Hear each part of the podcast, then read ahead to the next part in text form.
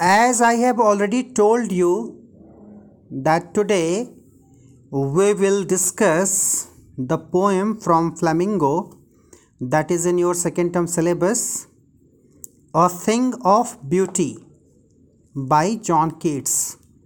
और मैं चाहता हूँ कि जब ये पढ़ाया जाए तो सभी के पास टेक्स्ट मौजूद हो, इसीलिए मैंने बल्कि पीडीएफ भी भेज दिया है तुम्हारे ग्रुप में कि जिन नालायकों के पास किताब नहीं है सामने वो पीडीएफ ही ओपन कर लें और कम से कम जो चीज़ पढ़ाई जाए उस पर ध्यान दें, वर्ड बाय वर्ड ध्यान दें, तो पोयम बेहतर तरीके से समझ में आएगी।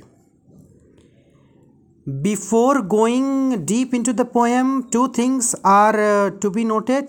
First is about the poet, the second one is how to recite the poem.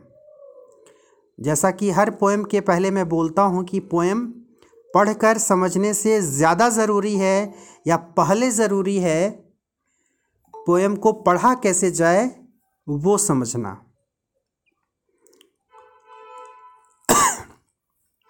So let's first talk about the poet John Keats.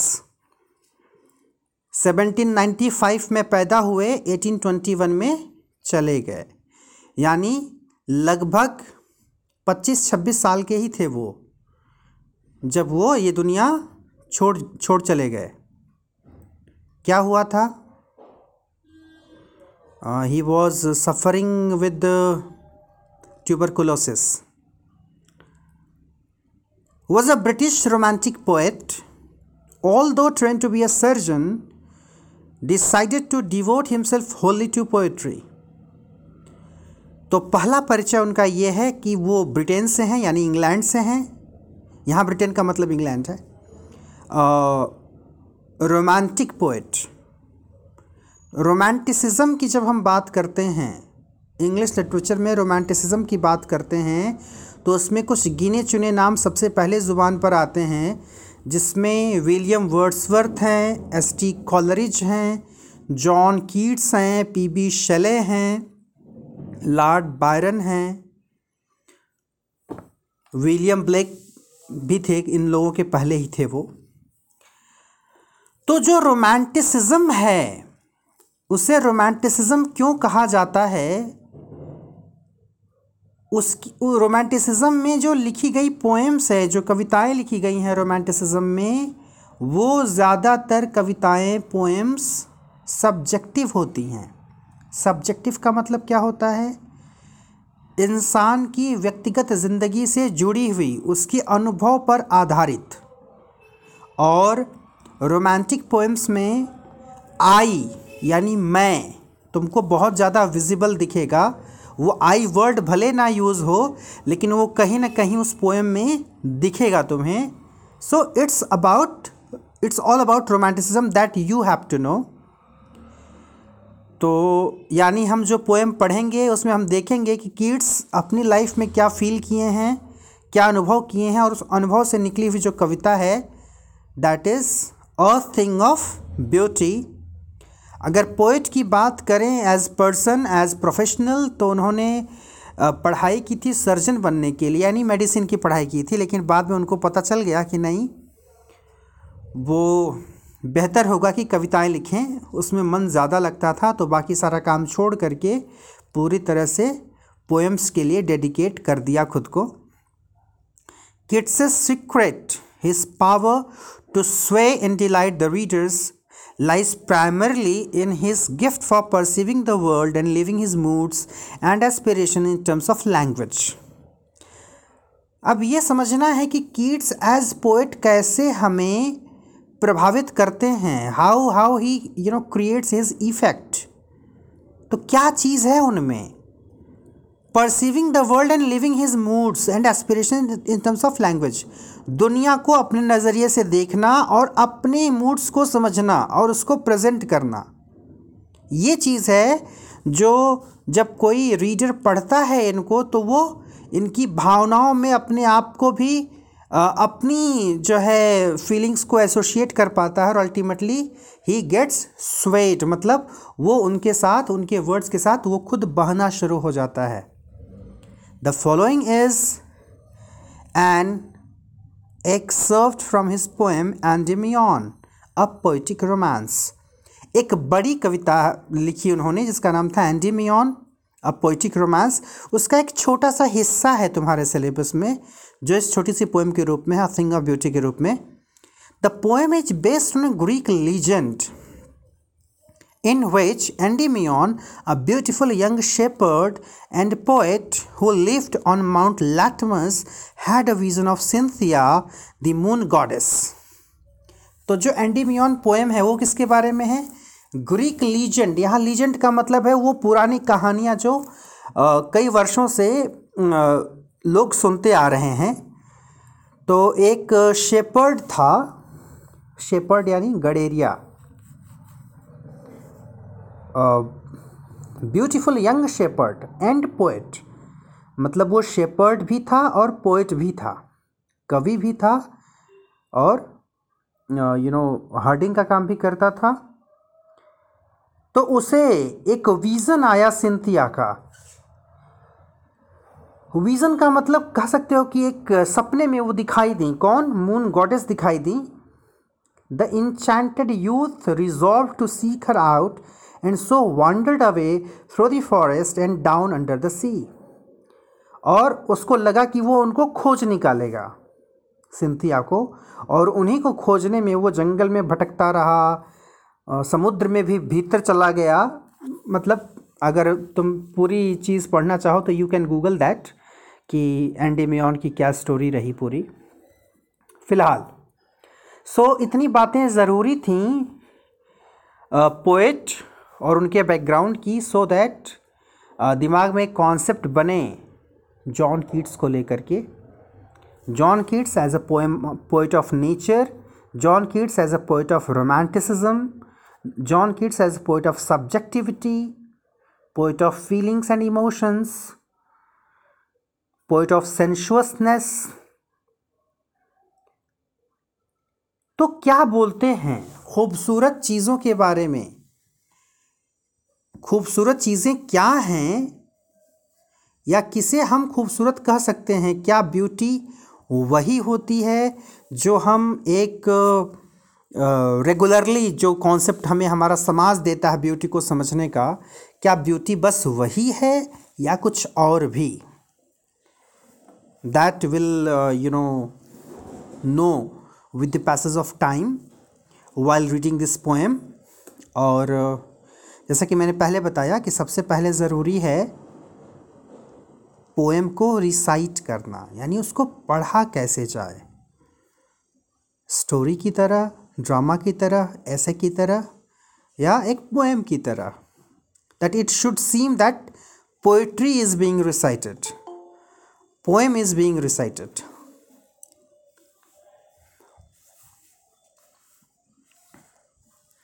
A thing, देखो पहले भी बोल चुका हूँ, अभी बता रहा हूँ, इंग्लिश में हिंदी वाला थ नहीं होता, थाली वाला थ नहीं होता, इंग्लिश में होता है थ। जीभ निकालोगे ऐसे थ थ। तो a thing of beauty, whenever you have to say a thing of beauty is a joy for ever, its loveliness increases, it will never pass into nothingness. अच्छा, एक चीज़ और जान लो, देखोगे अगर ऐसा तुमको लगेगा कि पोएम है तो राइम राइमिंग होनी चाहिए, तो बाद वाले दो वर्ड्स के साउंड मैच करने चाहिए, उसी हिसाब से पढ़ना भी होगा, तब पढ़ने नहीं आएगा। अब जैसे इट विल नेवर के बाद रुकोगे तो काम गड़बड़ हो जाएगा। इट विल नेवर के साथ बोलना पड़ेगा पास इनटू नथिंगनेस और वहाँ जाके रुकना होगा। इसको कहा जाता है इंजम्पमेंट, जब कोई एक पर्टिकुलर थॉट एक लाइन में ना पूरा हो बल्कि दूसरी लाइन भी आधी उसमें चली जाए, that is called enjambment. E N J A M B, enjambment, M E N T. So how to recite it? A thing of beauty is a joy for ever, its loveliness increases. फिर रुकना है। it will never pass into nothingness. फिर रुकना है, but will keep a bower quiet for us, and a sleep full of sweet dreams, and health and quiet breathing. Therefore, on every morrow are we wreathing a flowery band to bind us to the earth, spite of despondence, of the inhuman dearth, of noble natures, of the gloomy days, of all the unhealthy and overdarkened ways, made for our searching. Yes, in spite of all, some shape of beauty moves away the pall from our dark spirits, such the sun, the moon, trees old and young sprouting a shady boon. For simple sheep, and such are daffodils, with the green world they live in, and clear rills, that for themselves a cooling covert make, against the hot season, the, the mid-forest break, rich with the sprinkling of fair musk rose blooms, and such too is the grandeur of the dooms we have imagined for the mighty dead, all lovely tales that we have heard or read, an endless fountain of immortal drink pouring unto us from the heavens brink. तो जहाँ rhyming को follow कर पाते हो वो तो ठीक है, लेकिन जहाँ इंजम्पमेंट होगा वहाँ राइमिंग को फॉलो करोगे तो पोएम सही से नहीं पढ़ पाओगे. तो सबसे ज़रूरी है पोएम को समझने के लिए उसे पढ़ा कैसे जाए, कहाँ रुकना है, कहाँ पॉज लेना है, कहाँ आगे बढ़ना है, वो डिफरेंस जब क्लियर होगा तब जा कर के समझ में आएगा कि पोएम पढ़ी कैसे जाती है. कुंदन बोध्या, क्या टाइमिंग है क्लास की?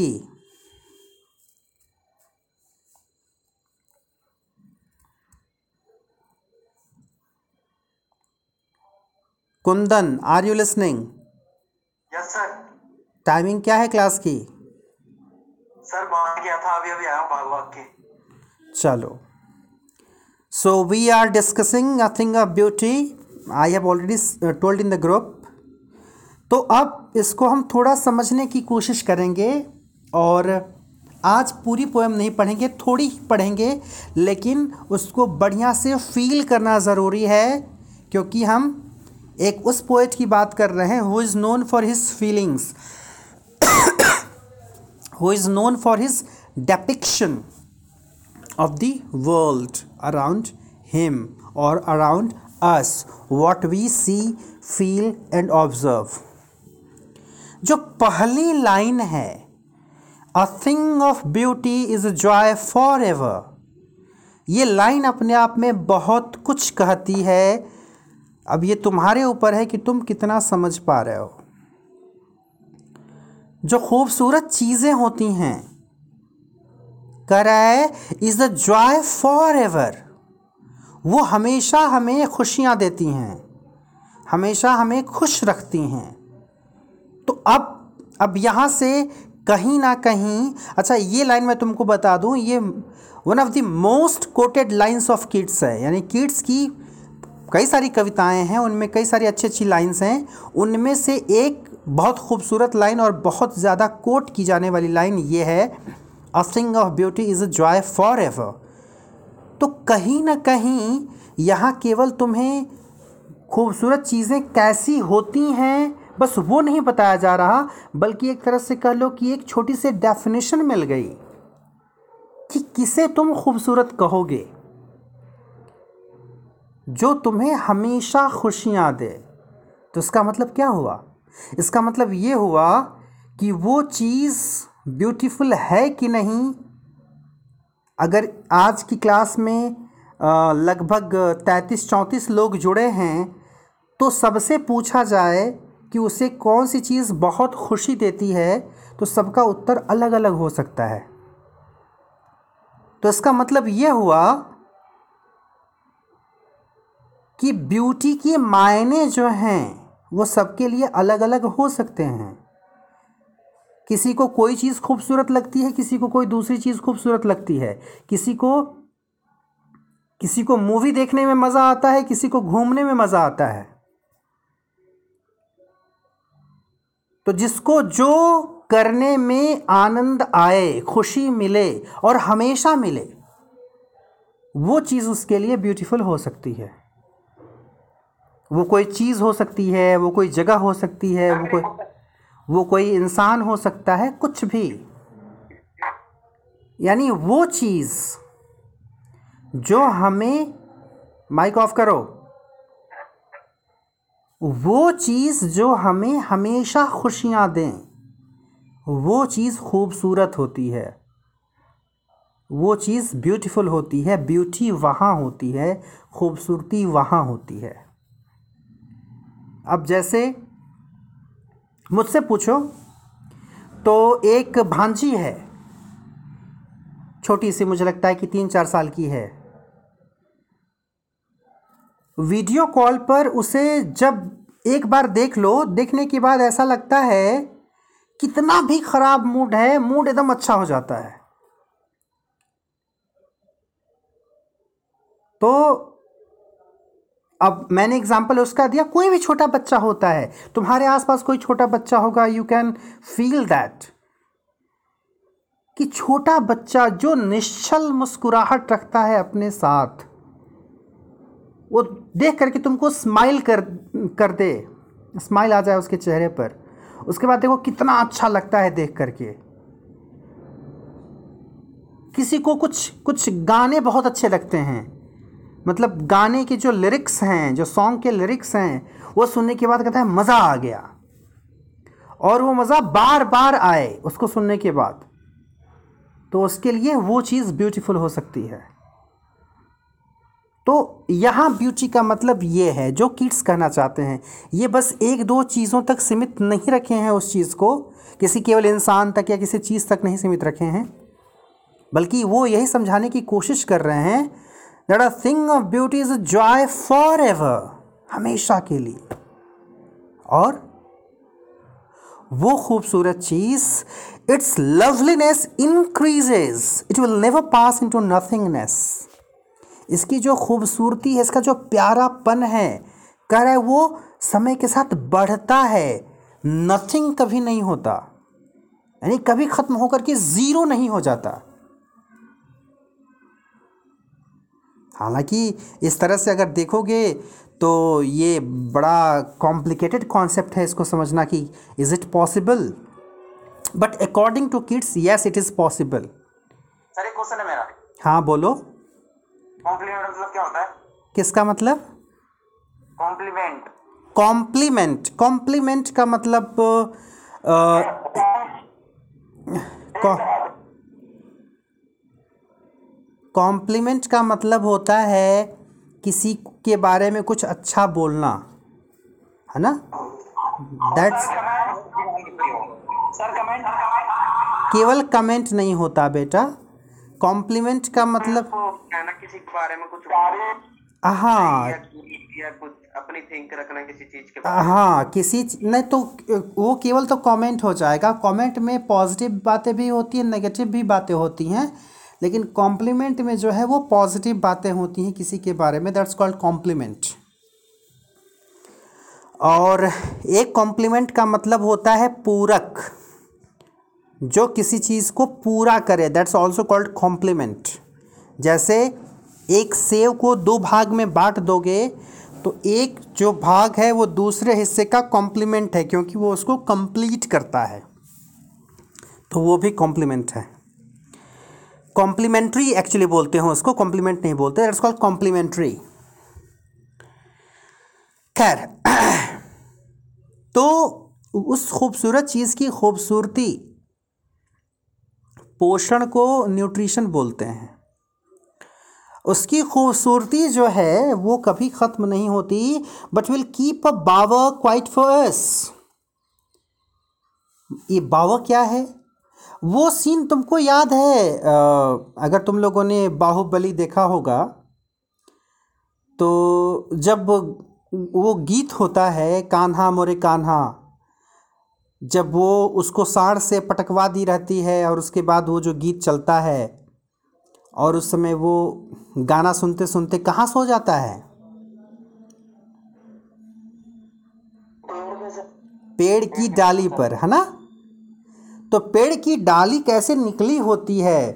जैसे वो तुमको ऑफर कर रही हो, आओ तुम्हारा इंतज़ार है, आओ हम तुमको सुकून देंगे। किस कितने सुकून से सोता है वो उसके ऊपर, है, दैट्स कॉल्ड बावर। और यहाँ पर यह भी हो सकता है कि जैसे पेड़ अपनी छाँह रखता है हमारे लिए, हमें सुकून देने के लिए, वैसे ही ये खूबसूरत चीज़ जो है, जो हमें खुशियाँ देती है, वो हमारे लिए हमेशा एक बावा रेडी रखती है कि हम उसके तले जाएं और सुकून तलाशें, सुकून पाएं। एंड स्लीप, वही है जो मैंने अभी तुमको बताया। ये पिक्चर तुम्हारे सामने आ जानी चाहिए बाहुबली वाली, इस लाइन को पढ़ करके। अब अब bower quiet fast and a sleep full of sweet dreams, ऐसी नींद। नींद में अच्छे सपने कब आते हैं? जब हम सुकून में होते हैं। And health and quiet breathing, quiet breathing यानी सांसें जब धीरे चले, जब हम परेशान होते हैं, जब हम एंक्शियस होते हैं, हाँ, जब एंग्जाइटी होती है हमारे भीतर, उस समय हमारी सांसें नॉर्मल नहीं होती। उस समय सांसों की धौंकनी चल रही होती है। जब हम एकदम सुकून से होते हैं, सांसें बिल्कुल नॉर्मल चलती हैं। जब हम सुकून से होते हैं तो सोते हैं तो अच्छे सपने भी आ सकते हैं। हालांकि साउंड स्लीप की अगर बात करो तो साउंड स्लीप का मतलब होता है गहरी नींद, उसमें सपने नहीं आते। लेकिन यहाँ स्वीट ड्रीम की बात की गई है। Uh, मतलब इस हिसाब से अगर कहो कि अगर कोई तुमको विश करता है गुड नाइट स्वीट ड्रीम, तो उसको बोलो कि मतलब क्या चाहते हो, कि मुझे नींद अच्छी ना लगे।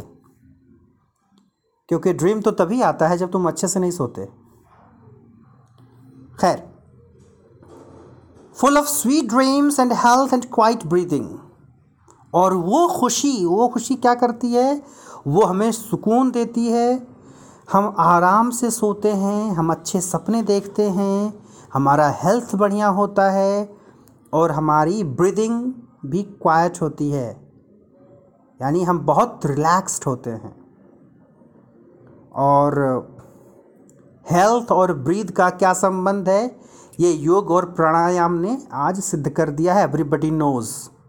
जब तुम प्राणायाम वगैरह सीखते हो तो तुमको बताया जाता है कि अगर सांसों का संचालन सही सीख लिया तुमने तो तुम अपनी हेल्थ बेहतर रख सकते हो, तुम दीर्घायु को प्राप्त कर सकते हो, तुम अपनी उम्र बढ़ा सकते हो, तुम ज़्यादा समय तक जवान रह सकते हो।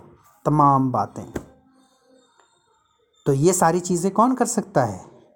वो खूबसूरत चीज़, वो ब्यूटी वाली चीज़। अब वो क्या है? That you have to decide. Therefore on every morrow are we reading. और यही कारण है कि हर रोज़ मॉरो मॉर्निंग के लिए यूज़ किया जाता है। सिक्सटीन एटीन सेंचुरी इंग्लिश में मॉर्निंग की जगह पर मॉरो का यूज़ किया जाता था। इवन जो आज गुड मॉर्निंग बोला जाता है, there is a poem in written in sixteen century. Poem का नाम ही है गुड मॉरो। गुड मॉरो का मतलब good morning. Therefore on every morrow are we reading a flowery band to bind us to the earth। करें, इसलिए हर रोज़ हम इस कोशिश में होते हैं कि कोई ऐसी चीज़ हो जो हमें धरती से बांध करके रखे। Flowery band, flowery band flower से बना हुआ बैंड, मतलब पॉजिटिव चीज़ कुछ, यानी हमेशा कुछ पॉजिटिविटी की तलाश रहती है हमें, हमेशा कुछ ब्यूटीफुल चीज़ों की तलाश रहती है हमें। Spite of despondence of the inhuman dearth of noble natures of the gloomy days of all the unhealthy and over darkened ways। उस दिन मुझे लगता है कि पूछा था एक विद्यार्थी ने कि स्पाइट ऑफ का यूज़ हो सकता है क्या इन स्पाइट ऑफ के जगह पर। तो मैंने कहा था कि स्पोकन uh, में हो सकता है, रिटन में करोगे तो गड़बड़ हो जाएगा। या तो डिस्पाइट का यूज़ करो या तो इन स्पाइट ऑफ का करो, केवल स्पाइट ऑफ का मत करो। तो शायद उसने ये पोएम पढ़ी हो, अगर तो अच्छी बात है। इस पोएम में स्पाइट ऑफ लिखा हुआ है, तो पोएम में ये चीज़ें अलाउड होती हैं। पोएम में अगर एक आक वर्ड या लेटर्स निकाल दिए जाए बाहर पोएट्री के पर्पज़ से, दैट इज़ अलाउड। इसका मतलब ये नहीं है कि रिटन इंग्लिश में भी अलाउड हो जाएगा। जैसे यहाँ देखोगे स्पाइट ऑफ लिखा है, आगे देखोगे अगेंस्ट लिखा है, अगेंस्ट के जगह पर अगेंस्ट के पहले कॉमा कर दिया है, ए गायब कर दिया, अगेंस्ट लिखा है वहाँ पर अगेंस्ट की जगह पर। उसी तरह से इन स्पाइट ऑफ की जगह पर यहाँ पर स्पाइट ऑफ लिखा है। स्पाइट ऑफ डिस अपने अंदर का डर कैसे ख़त्म करें इसके लिए तो लग रहा है जो है माहेश्वरी जैसा कोई सेशन लेना पड़ेगा क्या मुझे तुम तुम लोगों का। विल टॉक ऑन दैट, अभी थोड़ा सा इसको फिनिश कर लें।